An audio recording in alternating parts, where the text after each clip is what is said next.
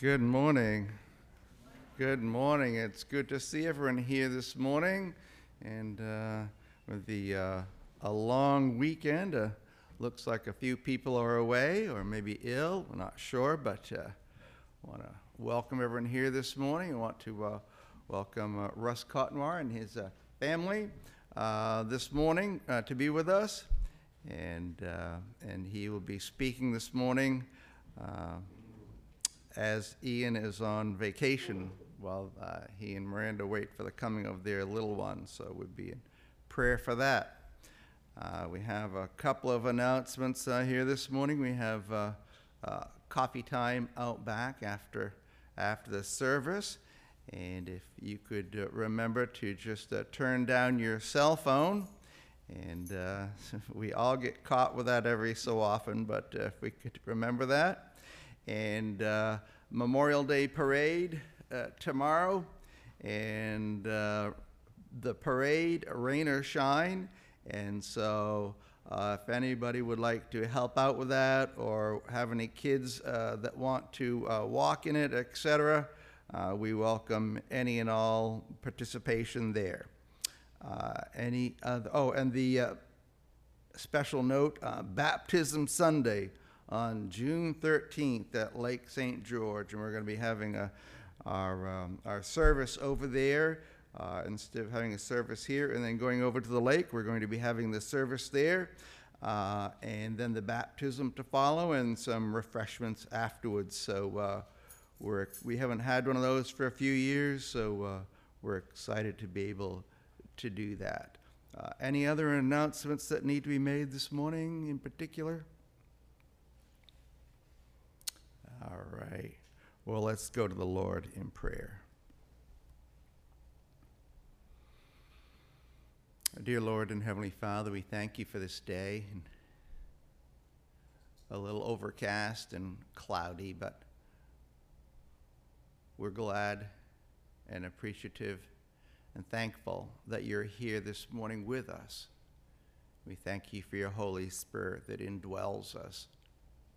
We pray that you'd help us this morning, that you would uh, quiet our hearts as, as especially on this uh, long weekend, uh, so many different things going in uh, different directions to go in, and we all get so busy sometimes, but we pray that you would quiet our hearts this morning, that you would help us to listen to your word, and that we would be doers of your word and not just hearers only, and that we would be uh, a lighthouse uh, wherever we are for you. We pray that you just uh, watch over everything that we say and do this morning, uh, and that uh, you would be glorified and honored here today. In Jesus' name we pray. Amen. Amen.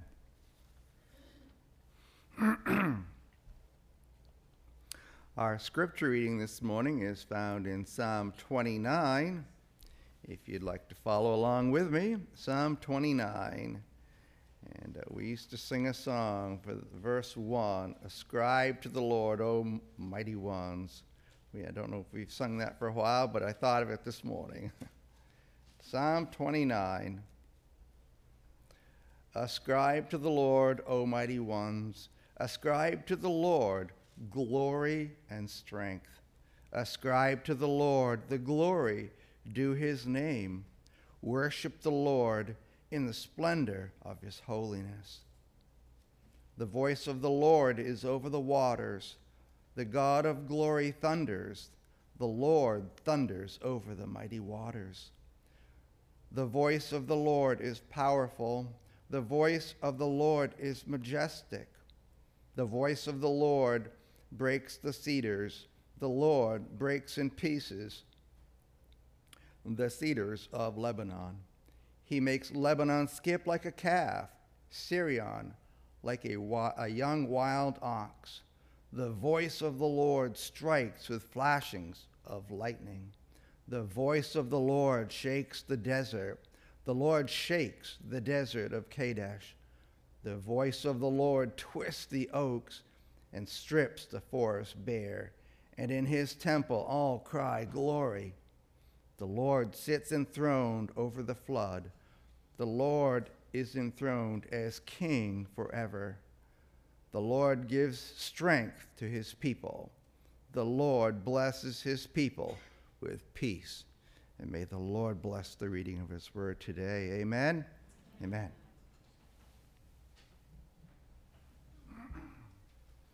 And let's turn and sing all three verses of 139. Great is thy faithfulness. Let's stand and sing 139.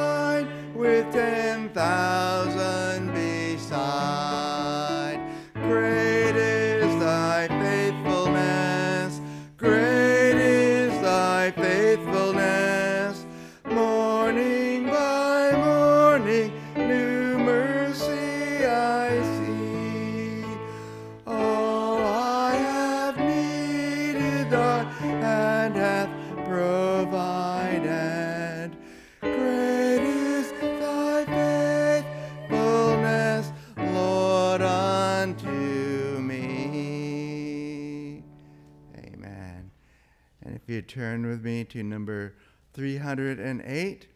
And there is a Redeemer, number 308. Let's sing the, uh, let's just sing the first and the second verses of 308.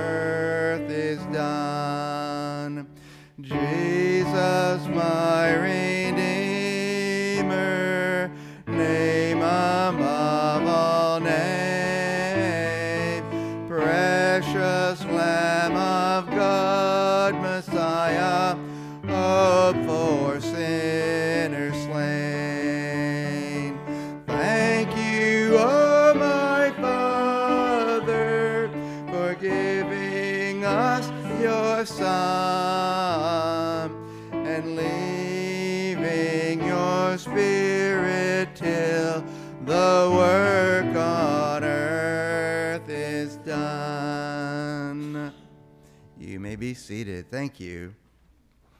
And would the ushers come forward for the morning offering, please?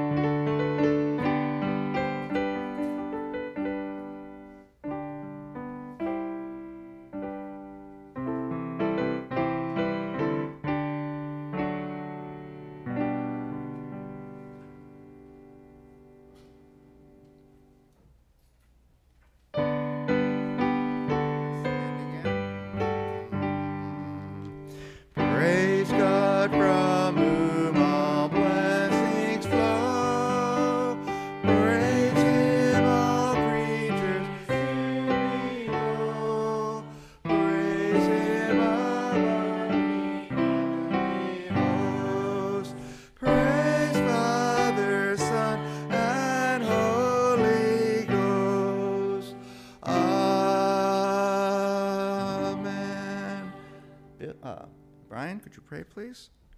Lord, we thank you for the offerings. He said, we're only giving back a little portion of what you've given us, but we do pray that they'll be used to promote your gospel here on this planet, and that people will come to a saving knowledge of Jesus Christ. Hmm. And we also pray for the baby, that everything will go all right. We pray this in the name of our Lord and Savior, the Lord Jesus Christ. Amen. Amen. And you may be seated.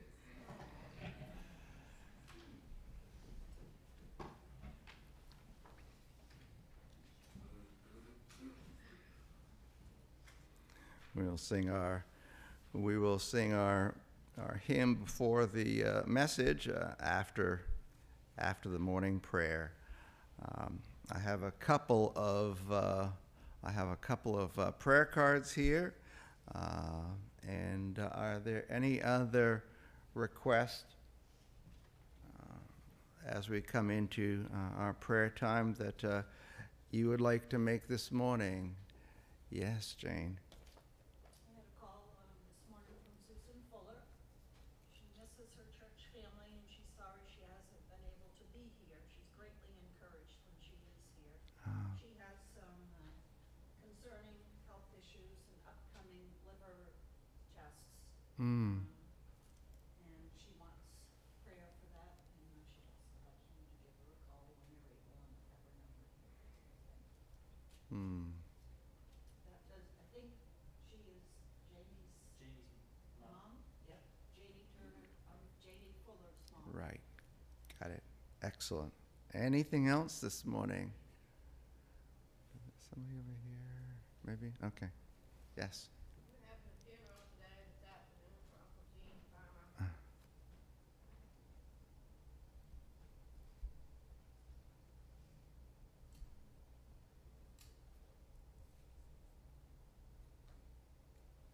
Any other requests this morning? Kevin, could we pray for Amanda and the kids? Hmm. There's another situation. Okay.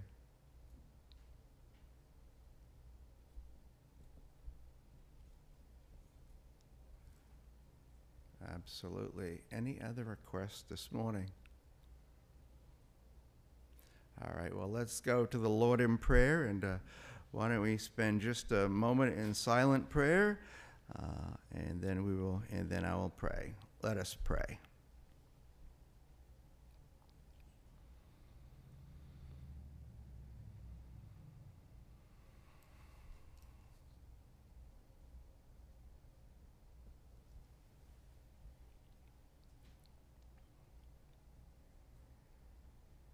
Our dear Lord and Heavenly Father, we thank you for this day and we thank you for this weekend and of Memorial Day and when we consider our, our nation and consider those uh, that have fought and died for our country over the years that we might be free and for their, their willing sacrifice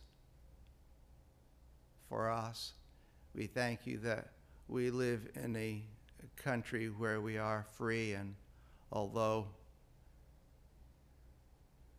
we see at times, we see uh, our freedoms and our liberties slipping away, and our freedoms being legislated that that you can only do these things in these places, and and uh, and that you can have freedom of religion, but not everywhere, but only in church. We pray that you just watch over our country, that you would help us to remain strong. We pray that you would watch over our those in power, both locally and in the state and in our national government, that uh, that they would be watching over, watching out for our freedom and that uh, we would continue to be a nation, one nation under God that is free. We pray that you would help us not to take our, our Christianity lightly. In so many countries, people are persecuted and killed and tortured for their faith, and, and, uh, and we don't even oftentimes uh, take the time to share the gospel with somebody that's in need. We pray that you just help us to be more faithful to you in our everyday life. And we think of this time that we can come to you in prayer, and we thank you that you are the great physician, that you watch over each one of us, and you know our, our uh, individual situations. You know our needs, and we think right now of Anita's sister and uh, her health issues, and we pray that you would just uh, watch over her. We pray for recovery there. And we pray also for uh, Susan Fuller and some of her health issues as well. And health issues of those in our family and those around us. We pray that you would help us to reach out to those that are in need, that we might be an encouragement, that we might uh, be an encouragement for the gospel, that people might come to know you uh, through our lending a hand when people are in need. We pray for the family, the uh, Palmer family today as they have uh, the uh, funeral for Gene. A difficulty, difficult time when you lose a loved one. And we pray that you just watch over that family. We don't know his, uh, his spiritual condition, but uh, we pray that uh, um, that he would be uh, watching over his family, and that uh, and that through this time, that if there are those that uh, do not know you, that uh, that they would question their own mortality, and as often happens during a funeral. We pray also that you would watch over Moran, uh, Amanda and the children this morning, and she's been going through a some difficulties, and uh, we miss seeing her here. And as part of the body, when one part is missing, it's, it's hard for the whole body to function well. And we just miss her so much in all that she was able to, all that she brings to the church and her children, etc. So we pray that you would watch over her, and we don't know the situation, but you do, and you know so much more than any of us know, and you also know the thoughts and intents of our hearts as well. And so, Lord, I pray that you would watch over this situation this morning and that, um, and that possibly through this, that you might uh, bring her back to our fellowship and back to you. And we pray that you would watch over our service this morning. And we thank you for Russ Cotnoir is able to be here this morning. And we pray that uh, you would just bless our time today. In Jesus' name we pray. Amen. Amen.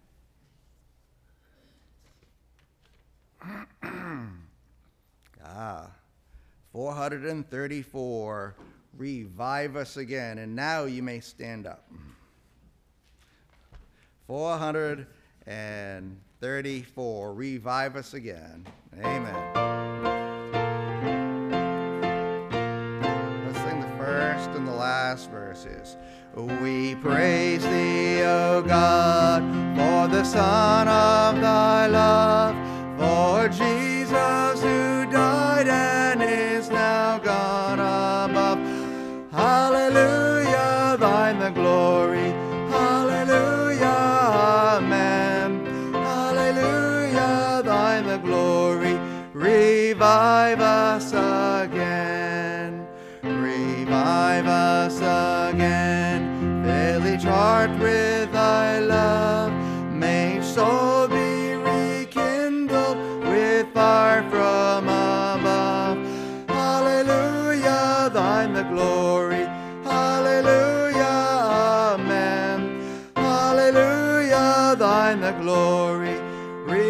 Revive us again. You may be seated. Thank you. We're pleased to have. Uh, have to take a take a breath here. I apologize. I'm a little out of breath. um, I'm pleased to have uh, Russ Cotnoir here with us this morning. Uh, many of you have heard him on, on the radio, on WBCI, etc. And I have uh, known of Russ uh, indirectly for many, many, many years. Uh, and he actually went to, uh, um, got to know my brother, uh, Bruce, many, many years ago, and uh, started um, attending uh, First Baptist Church of West Gardner, if I'm not mistaken. And, and after he had been there for, uh, for a time, uh, he went off to Bible college uh, to get to know all of the other people that we know from uh, New England Bible College, including Pastor Steve and Dan Coffin and, and a number of other people. And, uh, and so we uh, just want to thank Russ for coming this morning, and, uh, and God bless you.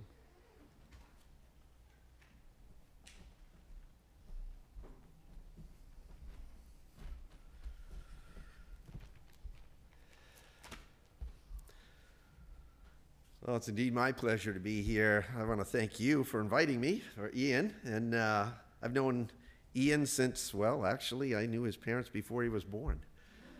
And it seems just strange for me to be sitting here, standing here, preaching in a church that he now pastors, and uh, watching him as he gets ready to have his own child. And, um, and of course, I did know Steve, um, your former pastor, and uh, we. You know, I, he was one of the first guys I met when I went to Bible college. And uh, so it is indeed an honor and a privilege for me to be here this morning with you. Let's take a moment to pray uh, before we look at the word here. And uh, I'd like you uh, to be ready to uh, turn to Matthew 14 when, it, uh, when we're through with the prayer. Heavenly Father, thank you so much for this day and for your word, which you have preserved over the years for us, so many years, Lord God. You speak to us through it. I pray that your Holy Spirit would use it to convict, confront, and to comfort us, Lord God, wherever we need it. Um, be with us here today, Lord God, and use the, the things that I say, Lord, um, uh, to further our, our uh, development to be conformed to the image of Jesus Christ, your Son. And I, uh, we love you, Lord. And we give you all the glory and the praise today. In Jesus' name. Amen. Well, in his book, A View from the Zoo, author Gary Richmond shares his experiences as a zookeeper and veterinarian's assistant at the famed Los Angeles Zoo. And one of the stories that has always held a place in the back of my mind describes the strange process involved in the birth of a giraffe. I don't know if you're familiar with that, but the first thing to emerge are the baby giraffe's front hoofs and head. And a few min- minutes later, uh, the plucky newborn calf is hurled forth, falls 10 feet, and lands on its back. Within seconds, he rolls to an upright position with his legs tucked under his body, and from this position, he considers the world for the very first time and shakes off the last vestiges of the birthing fluid from his eyes and ears. The mother giraffe lowers her head long enough to take a quick look, and then she positions herself directly over the calf and she waits for about a minute, and then she does the most unreasonable thing. She swings her long pendulous leg toward the baby outward and kicks her baby so that it is sent sprawling head over heels. I hope you don't do that, Miranda.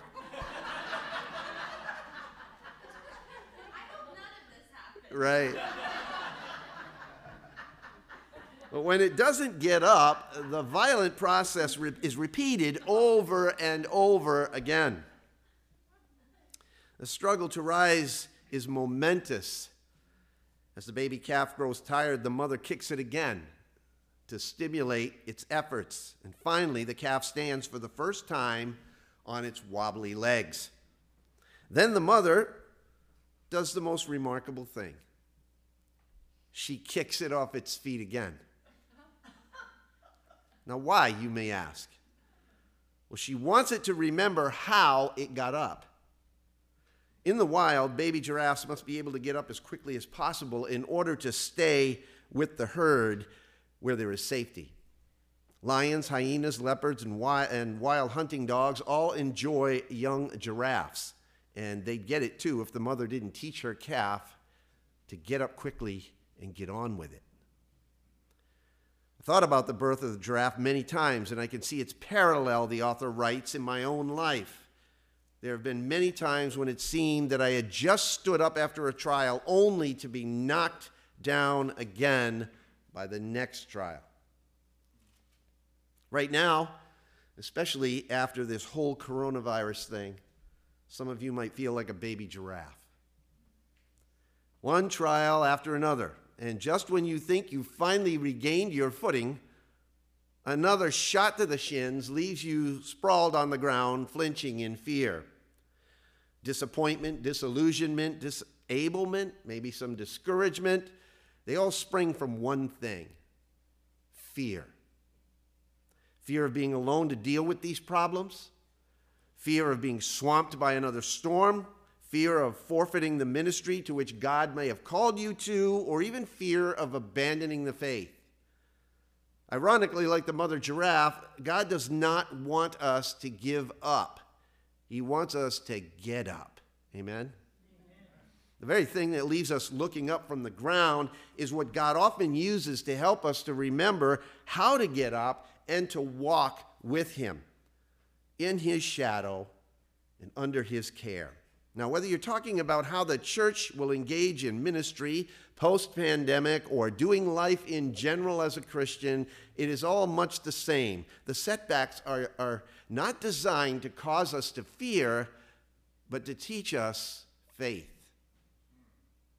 If I've learned one thing in the last year, it is that the greatness of our fear shows the littleness of our faith. And many times Jesus uses stormy seas in, in our lives as his pathway to peace. The key to dealing with fear, whether it's in your family or in the ministry or through a crisis, is to catch sight of Jesus in and through that storm, that crisis. As Christians, called by Christ to be his ministers in a storm tossed world, it will help us to learn how to alleviate that fear. Fear in the storms can be alleviated by faith in the Savior. So if you're there, I'd like, uh, or if you're not there, I'd like you to turn to Matthew 14, if you would. And I'm going to read down through verses 22 to 33 this morning. Would you follow along? Matthew 14, 22. Immediately, he made the disciples get into the boat and go ahead of him to the other side while he sent the crowds away. And after he had sent the crowds away, he went up on the mountain by himself to pray, and when it was evening, he was there alone. But the boat was already a long distance from the land, battered by the waves, for the wind was contrary. And in the fourth watch of the night, he came to them walking on the sea. When the disciples saw him walking on the sea, they were terrified and said, It's a ghost. And they cried out in fear. But immediately, Jesus spoke to them, saying, Take courage, it is I, do not be afraid. And Peter said to him, Lord, if it is you, command me to come to you on the water. And he said, Come. And Peter got out of the boat and he walked on the water and came toward Jesus. But seeing the wind, he became frightened and began to sink. And he cried out, Lord, save me. And immediately Jesus stretched out his hand and took hold of him and said to him, You of little faith, why did you doubt? And when they got into the boat, the wind stopped, and those who were in the boat worshiped him, saying, You are certainly God's Son.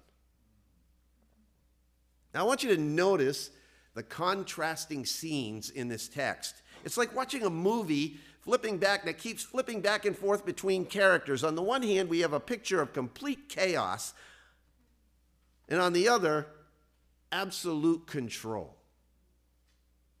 In the boat, there's confusion, there's panic. On the mountain, there's quietness and peace. Though the, through the disciples, we see fearfulness. We see the fearfulness of our fragile humanity, and in Christ, in this text, we see the power of sovereign deity. It's the picture of life. And the $64,000 question is where is God in your life when life gets stormy? That's what we all want to know. Maybe you're asking that question this morning. If so, you're not alone, and don't let anyone tell you that that question is not spiritual, that you're not spiritual. If you're asking that question, growth in Christ requires that those tough questions be asked. Is that right? Jesus loves it when we ask him questions. Why? Because for that split second that we're asking him questions, we're looking to him for answers. I'm intrigued by one former pastor's uh, insight. He, he wrote this He wrote, I often meet people who are waiting to follow God until they have all their questions answered. And he says they'll be waiting a long time because if we knew everything, we wouldn't have to follow God, we'd be God. He continues questions are not scary. What is scary is when people don't have any. Questions bring freedom. Freedom that I don't have to be God and I don't have to pretend that I have it all figured out. I can let God be God. God is bigger than any one of our questions, isn't He? But often it's not the questions that get us, it's our fears that get us. And yet, God is also bigger than any of our fears. There are a handful of things about the person of Christ in this text that I believe will encourage every one of us in the midst of our fears, and I want to highlight five of them. We're only going to go through three today. I'm going to finish up with the rest of them next week. That's right, you get me for two weeks. How's that? the first thing is this in times of separation, okay, when we feel separated from, from Christ and disconnected and we think He's far from us, in times of separation, his divine position relieves our disappointment. That's in verses 22 and 23. Look at that. I'm reading from the New American Standard Bible, by the way, in case you're wondering. Immediately, it says, he made the disciples get into the boat and go ahead of him to the other side while he sent the crowds away. And after he sent the crowds away, he went up on the mountain by himself to pray. And when it was evening, he was there alone. Now, Matthew says that Jesus made them get into the boat. This is a very strong word in the, in the original language. It means that he compelled them, he commanded them to leave ahead of him, and he was going to stay behind. The implication is, reading between the lines, is that they didn't want to leave. but he had to compel them to do so. They may have even argued with him a little bit. Well, why do you want us to leave, Jesus? And the greater context helps us here. Everything was going great. If you, if you read the context ahead of verse 22, you find out that they had just read, uh, they had just fed 5,000 people. Saw this miracle take place. 5,000 men plus women and children, actually more than 5,000 people. The crowd was super excited. They were becoming increasingly popular among the people. And I'm sure the disciples were thinking, why should we leave now? Well, it was necessary for them to leave.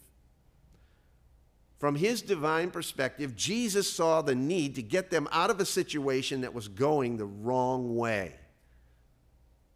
And you might be thinking, what situation was going the wrong way? Jesus just fed probably 25,000 or so of them. Well, one of the reasons he sent them away is recorded by John in his gospel. In John chapter 6, in verses 14 to 15, it says, Therefore, when the people saw the sign which he had performed, the feeding of the 5,000, they said, This is truly the prophet who is come into the world. So Jesus, perceiving that were, they were intending to come and take him by force to make him king, withdrew again to the mountain by himself alone. Some insight there. They needed to get away from this feverish crowd, and Jesus knew it because probably they were getting caught up in all the popularity. Now, I know this is pure speculation, but given the disciples' character traits, if you study them and you know how they are and what we know about them, Jesus likely sent them away to deliver them from the temptation of earthly popularity, this Christian celebrity syndrome. They probably didn't want to go. They enjoyed the action, they loved the attention, they undoubtedly feared Christ's absence, don't we? But Jesus forced them out, kind of like the mother giraffe, for their own good. A couple of things surface here. First one is this we're stabilized, I think, by Jesus' sensitivity in the midst of our fears. Sometimes Jesus sends us out of the excitement and we don't like it. Success invigorates us, popularity propels us no matter what we're involved in. We enjoy the approval and the affirmation of people, don't we? And as people, we often live by sight and not by faith. But Jesus is sensitive to what we need and often does the unthinkable. Against what we often want to do, he sends us out into the night of storms and doubts, into what St. John of the Cross once referred to as the dark night of the soul. You've heard of that, right? An anonymous English writer called it the dark night of faith. George Fox described the experience this way. He said, quote, "When it was day, I wished for night, and when it was night, I wished for day." Unquote. This is sort of a spiritual Sahara of the heart, as Richard Foster put it. In this desert that we find ourselves in, we doubt. We begin to doubt. We feel abandoned by everyone, including God. Our hope begins to evaporate and our dreams begin to die. And here we struggle and we wrestle and we hurt and we find it frustrating to even pray sometimes with the psalmist, we cry out, My God, my God, why have you forsaken me? Why do you refuse to help me or listen even to my groans? Didn't Jesus say that from the cross? Day and night I keep on weeping, crying for your help, but there is no reply. That's Psalm 22, verses 1 and 2. But you know, Jesus' mercy and love for us are still strong, unfailing and we're never out of his sight, even though we may feel that we are. Through it all, in an incredibly paradoxical way, by threatening to destroy our faith, Jesus purifies our faith. He will teach us, if we let him in this situation, to find fulfillment in him. Rather than indulging our own ego, which tends to edge God out. That's what I say ego stands for edging God out. Jesus not only sends his disciples away, but he sent the crowds away as well, the ones whom he had just fed. He burst their messianic bubble. Maybe the crowd's enthusiasm was a temptation, not only for the disciples. Did you ever think it might have been a temptation for Jesus? He was, after all, human. In Hebrews 4:15 says he was tempted in all things as we are, yet without sin. Kind of reminds me of the temptation that he experienced at the hand of the devil in the beginning of his ministry when the devil said, Hey, I'll take you up on this mountain, show you all the kingdoms of the world, and I'll give them all to you if you just bow down and worship me. Jesus' original intent was to go up to the mountain alone to pray. That's what Matthew 14, 13 says. Now, when Jesus heard about John, he withdrew from there in a boat to a secluded place by himself. And when the people heard of this, they followed him on foot from the city. So Jesus was going to grieve the death of his cousin John the Baptist. He was going up to the mountain to pray, and all these crowds followed him. There were the urgent needs of ministry. However, when it got out of hand, when the glory started coming, Jesus knew he had to get alone with his Father. Because being in the limelight might be good for a time, but the key to spiritual strength and health is not in the time you spend on center stage, but in the time you spend in the prayer closet. That right? Jesus went up to the mountain alone to pray. And do you ever wonder what he was praying for? Think about that? Speculate what he might have been praying for? You know what I think? I, I think he prayed for his father's will to be done. Because we know that from Scripture, he always wanted to do his Father's will. I think he prayed for his own strength for the things that he was about to endure. I think he prayed for the crowds that they might see their spiritual needs rather than just meet their physical needs. He might have prayed for his disciples, which I think he probably did. And this is a great thought, but I think he might have prayed for us, the disciples yet to be. And at least that's his pattern in John 7, chapter 17. If you read through it, you find that's how Jesus prayed. Jesus always prays for his own, which tells me we're not only stabilized by his sensitivity, but we're secure in his prayers too. Amen? Hebrews chapter 7, verse 25 says that he is able to save forever all who draw near to God through him, since he always lives to make intercession for us. I love the way the message puts it. He says that Jesus, Eugene Peterson paraphrases it like this He says, Jesus said, I'm always on the job to speak up for them. And we know that to be true. In Luke 22, when Satan stormed Peter and sifted him like wheat, what did Jesus say? But I have prayed for you, Peter. I've prayed for you, Peter. The fact that Jesus continually prays for you and me should help alleviate at least some of our fears, shouldn't it? He may send us out knowingly into the storm, but we don't have to be afraid. We're stabilized by his sensitivity, we're secure in his prayers, and in times of separation, his divine position relieves our disappointment. Secondly, in this text, I believe we see that in times of storms, his divine protection relieves our disillusionment. That's verses 24 and 25. Again, but the boat was already a long distance from the land, battered by the waves, for the wind was contrary. And in the fourth watch of the night, he came to them walking on the sea.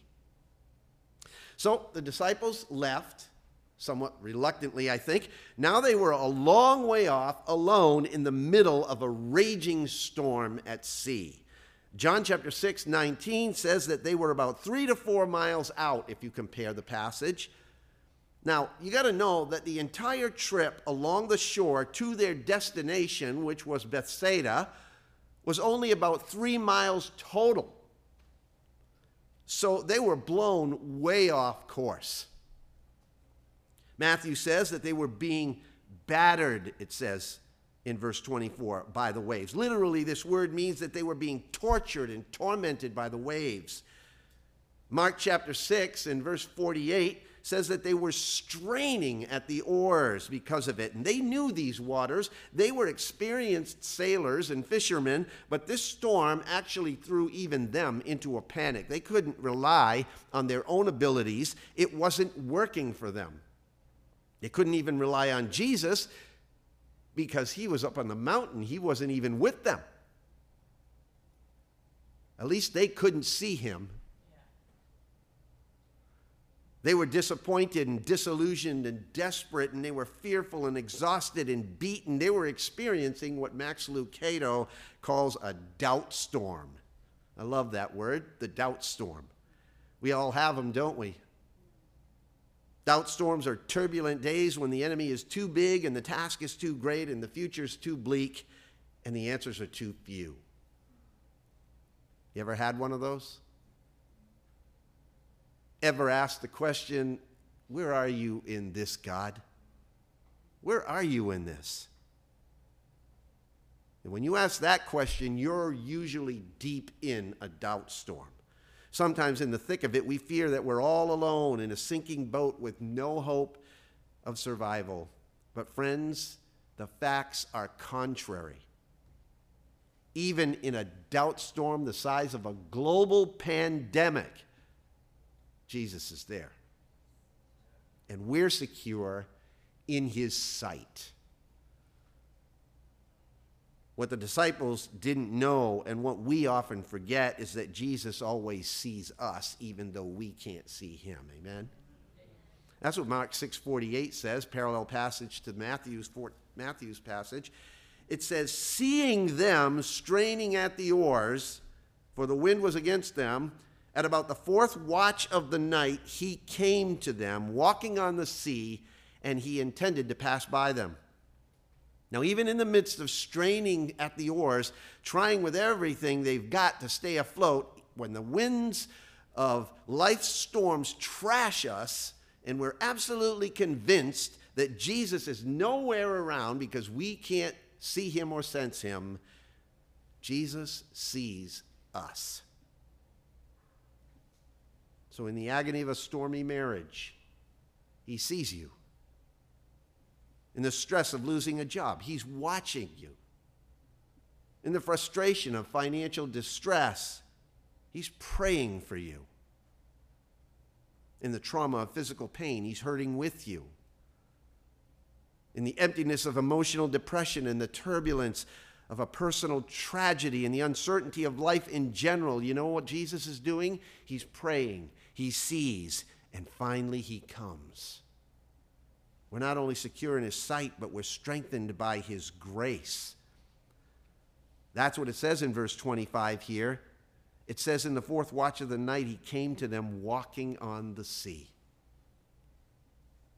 It's stated so matter of factly in Matthew. That's because it's nothing for Jesus to waltz right into the stormiest time of your life and meet you right there in the center of that storm. Aren't you glad we have a God who can't sit still when the storm gets too rough for us? I am. Sometimes he waits till the fourth hour of the watch, right? But he still, he can't sit still. He's got a record of doing that kind of thing, you know. In Exodus chapter 3 and verse 7, the Lord said, I have surely seen the affliction of my people who are in Egypt, and I have given heed to their cry because of their taskmasters, for I am aware of their sufferings. In Psalm 116, we read these words in verses 1 to 4 I love the Lord, for he heard my voice. He heard my cry for mercy because he turned his ear toward me. I'll call on him as long as I live. The cords of death entangled me. The anguish of the grave came upon me. I was overcome by trouble and sorrow. Then I called on the name of the Lord. O Lord, save me.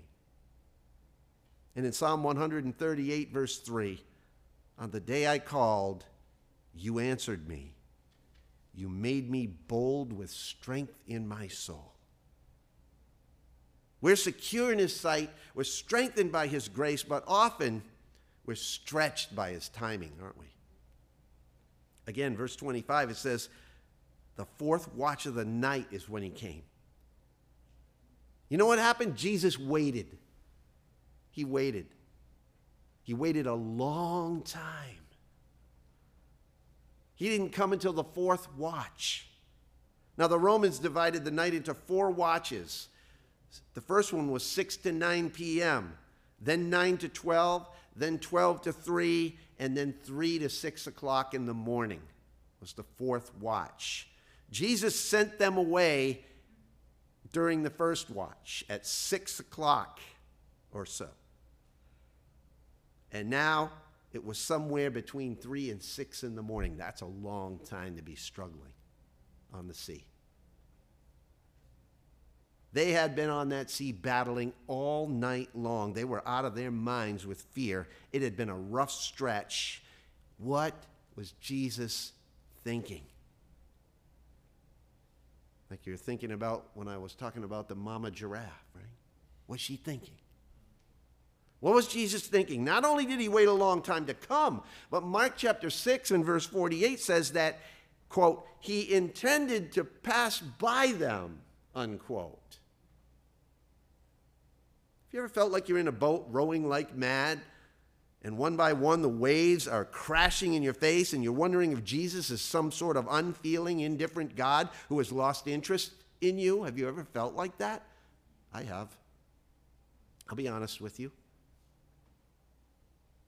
And I think sometimes He waits until we're at the end of our strength on purpose. I think he does it so that we can better understand the concept that without him, you and I can do nothing, as it says in John 15. But I also believe he wants us to sh- he wants to show us something else, something more than that. I that we are never really without him. I think that's what he's really trying to underscore. He's always there, but sometimes he purposely makes us strain our eyes in the storm in order to see him. He stretches us. He waits until the last watch, until we're at the end of ourselves in fear. And why does he do that? Because he wants to meet us right there at the end of ourselves to build up our faith. He wants us to call out to him even when, especially when, he seems the furthest away from us. Like at three o'clock in the morning, as one author says, in the middle of a storm Dale Bruner notes that according to the Holy Scriptures, human extremity is the frequent meeting place with God. Mark tells us that Jesus intended to pass by them, as I said earlier, on the water. But when they saw him walking on the lake, they thought it was a ghost. Why did Jesus want to pass by them?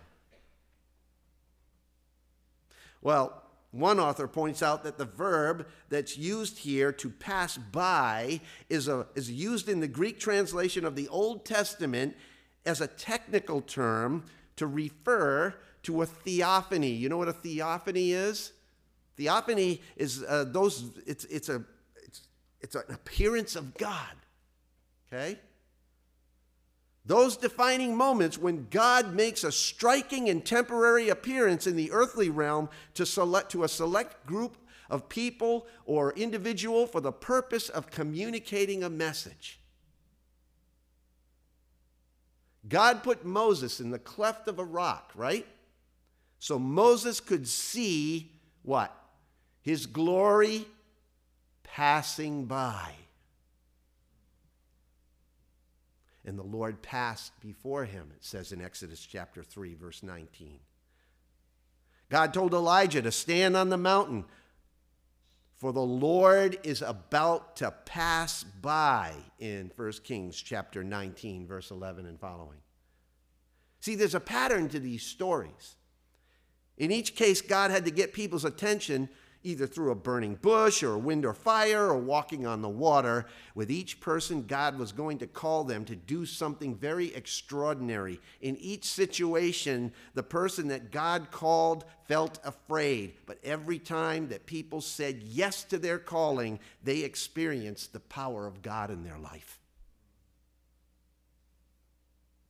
So when Jesus came to the disciples on the water, intending to pass by them, I think he was not just doing a neat pass, uh, a neat magic trick for them. He was revealing his divine presence and power in that storm so that they would be strengthened to do the work that he was about to call them to do. Only God can do such a thing. He alone treads on the waves of the sea. So while Jeremiah was still in jail in the midst of his stormy time in ministry, God's reassuring word came to him. In that still small voice, he said to Jeremiah, remember these words? Jeremiah 33 3. Call to me, and I will answer you, and I will tell you great and mighty things which you do not know. Or as the New Living Translation translates it, ask me, and I'll tell you some remarkable secrets about what is going to happen here. Faith and trust in the person of Jesus is what dismantles the fear and the, the fear that shortcuts or shortchanges our service for Him. So when we experience separation, His divine position relieves our disappointment. When we experience storms in our life, His protection relieves our disillusionment. And finally, the third thing today is that in times of stress, his presence relieves our disability. Verses 26 and 27. When the disciples saw him walking on the sea, they were terrified and said, It's a ghost. And they cried out in fear, but immediately Jesus spoke to them, saying, Take courage, it is I. Do not be afraid. Here's the point at which we're ready to splinter under the stress that Jesus often reveals himself to us in that place. It's often at that point. And the worst part is that most of the time we don't even recognize him coming. We don't. The disciples experienced what I call the Casper confusion here. Okay? You remember Casper the friendly ghost? When I was growing up? Because it reminds me so much of that cartoon, right? Casper was always showing up in that cartoon to help people in trouble, but they always responded in fear, didn't they?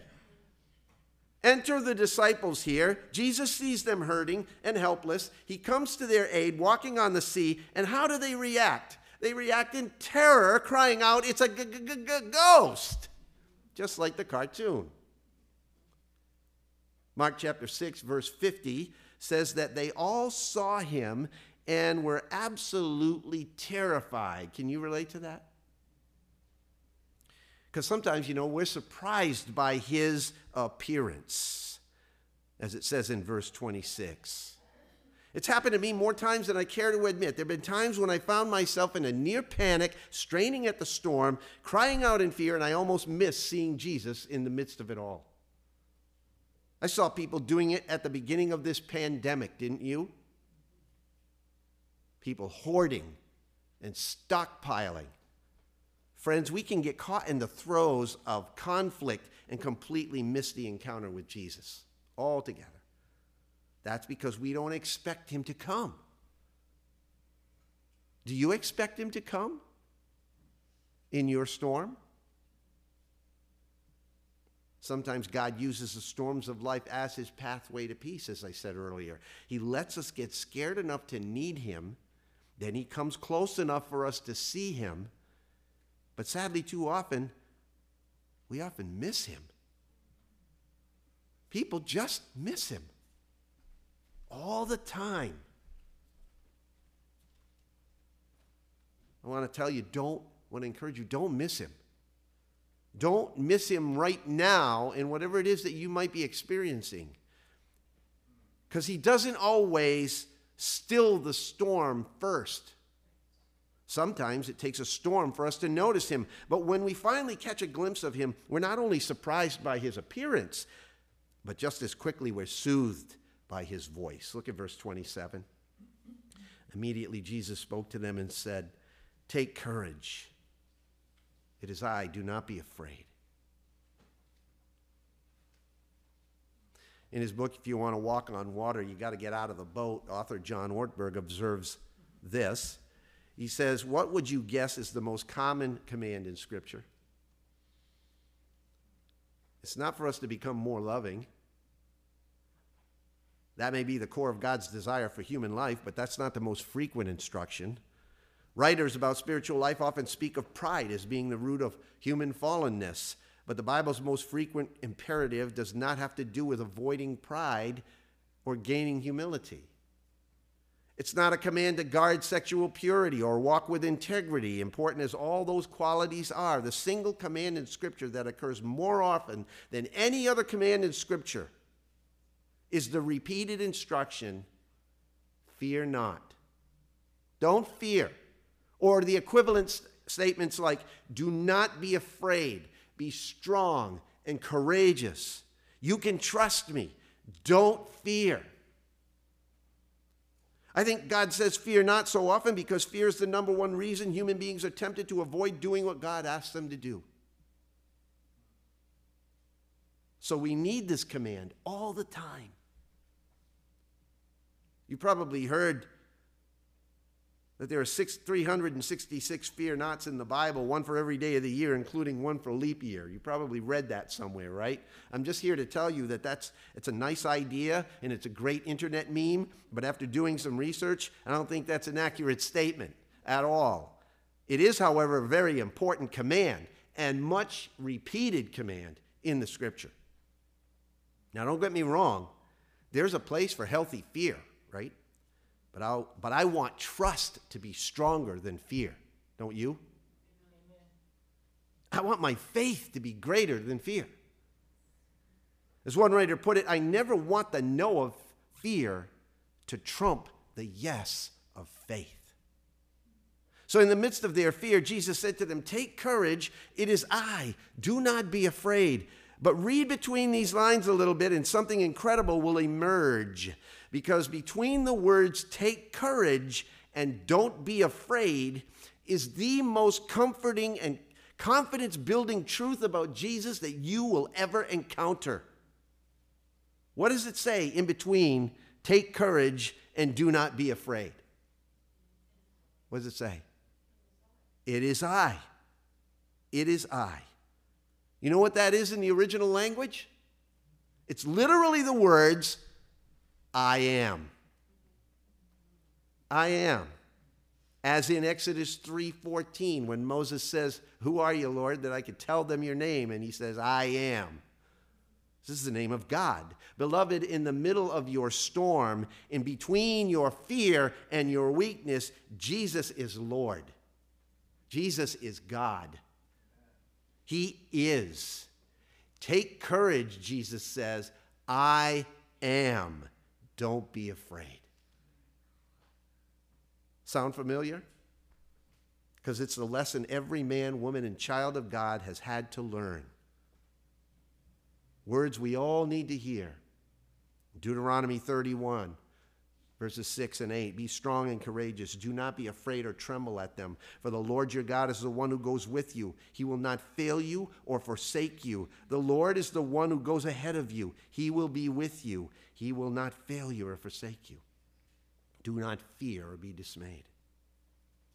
And of course, the most familiar one in Joshua chapter 1, verse 9 Have I not commanded you, be strong and courageous? Do not tremble or be dismayed, for the Lord your God is with you wherever you go.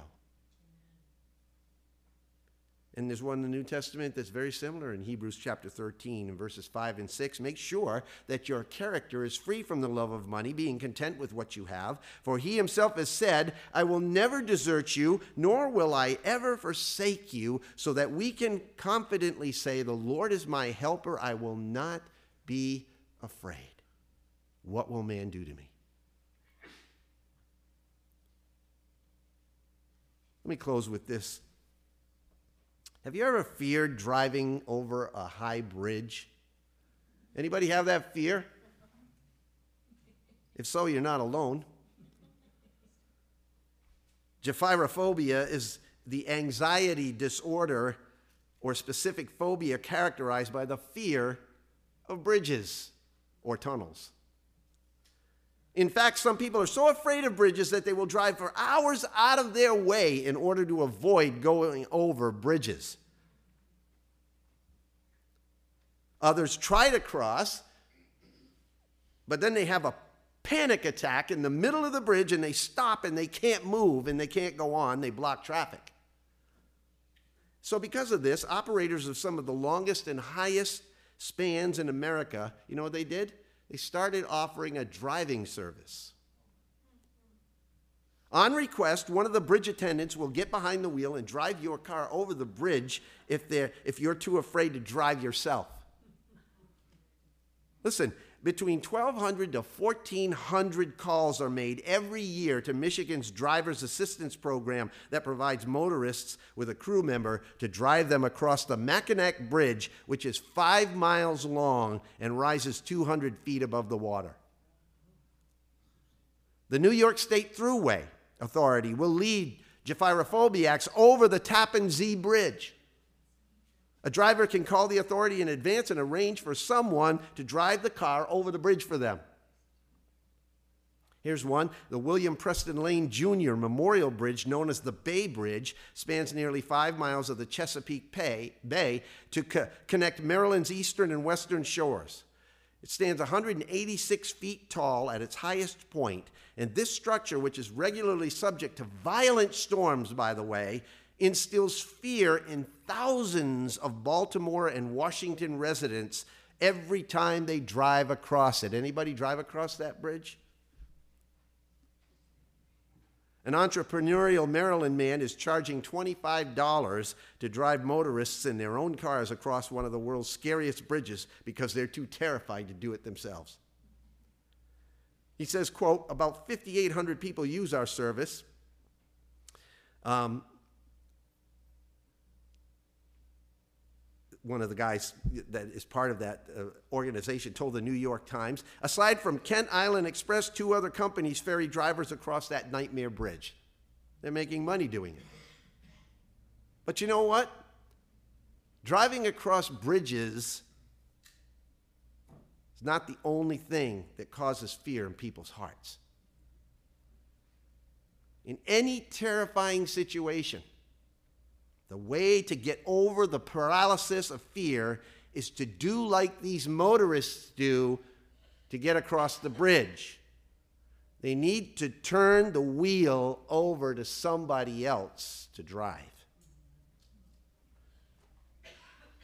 The way to get across the bridge of your fear and the storm in your life is to turn the situation over to God and then trust Him with it. You have to cross that bridge, but you're not doing it alone, and God is the one in control. Amen. Mark 6:51 says, "Then he climbed into the boat, and the wind stopped. And they just sat there, the disciples, unable to take it all in." Now, you might be panicking at the thought of another storm in your life. You may even feel like you're on a sinking ship this morning. The winds are too strong, the waves are too high, and the journey seemingly way too hard. But let me give you some hope. Strain your eyes, look. Jesus is showing you himself. Perk your ears and listen. Open your eyes and see. He's trying to get your attention. Let him into your boat. You may be scared to death about crossing another spiritual bridge in your life, but the prospect of committing yourself to Christ, maybe, or moving from unbelief to belief is almost paralyzing to you. You must let Jesus take you across. Because in the presence of Christ, the storm can be stilled, the panic will subside. The decision, though, is yours. He came for you. He died for you. He rose for you. And He's making His appearance for you in the midst of that storm. Believe and turn it over to Christ. I have told you all this so that you may have peace in me, Jesus once said. Here on earth you will have many trials and sorrows. But take heart. I have overcome the world. Let's pray. Father, thank you so much for your word. It is clearly living and active and sharper than any two edged sword and piercing as far as the soul is spirit, both joints and marrow, and able to judge the thoughts and intentions of the heart. And none of us, Lord, can escape your sight. We thank you that you see us always and you pray for us always. And I pray for each and every person that has heard these words this morning, if they're in the middle of a storm, that you would come to them and speak the soothing words Take courage. I am. Do not be afraid. For Jesus' sake, I pray. Amen.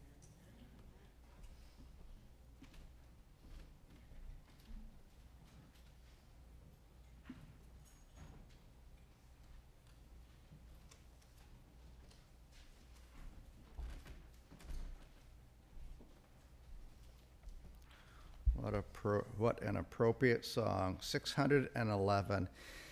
He hideth my soul in the cleft of the rock. Let's stand and sing the first and the last verses of 611, and there is coffee time afterwards.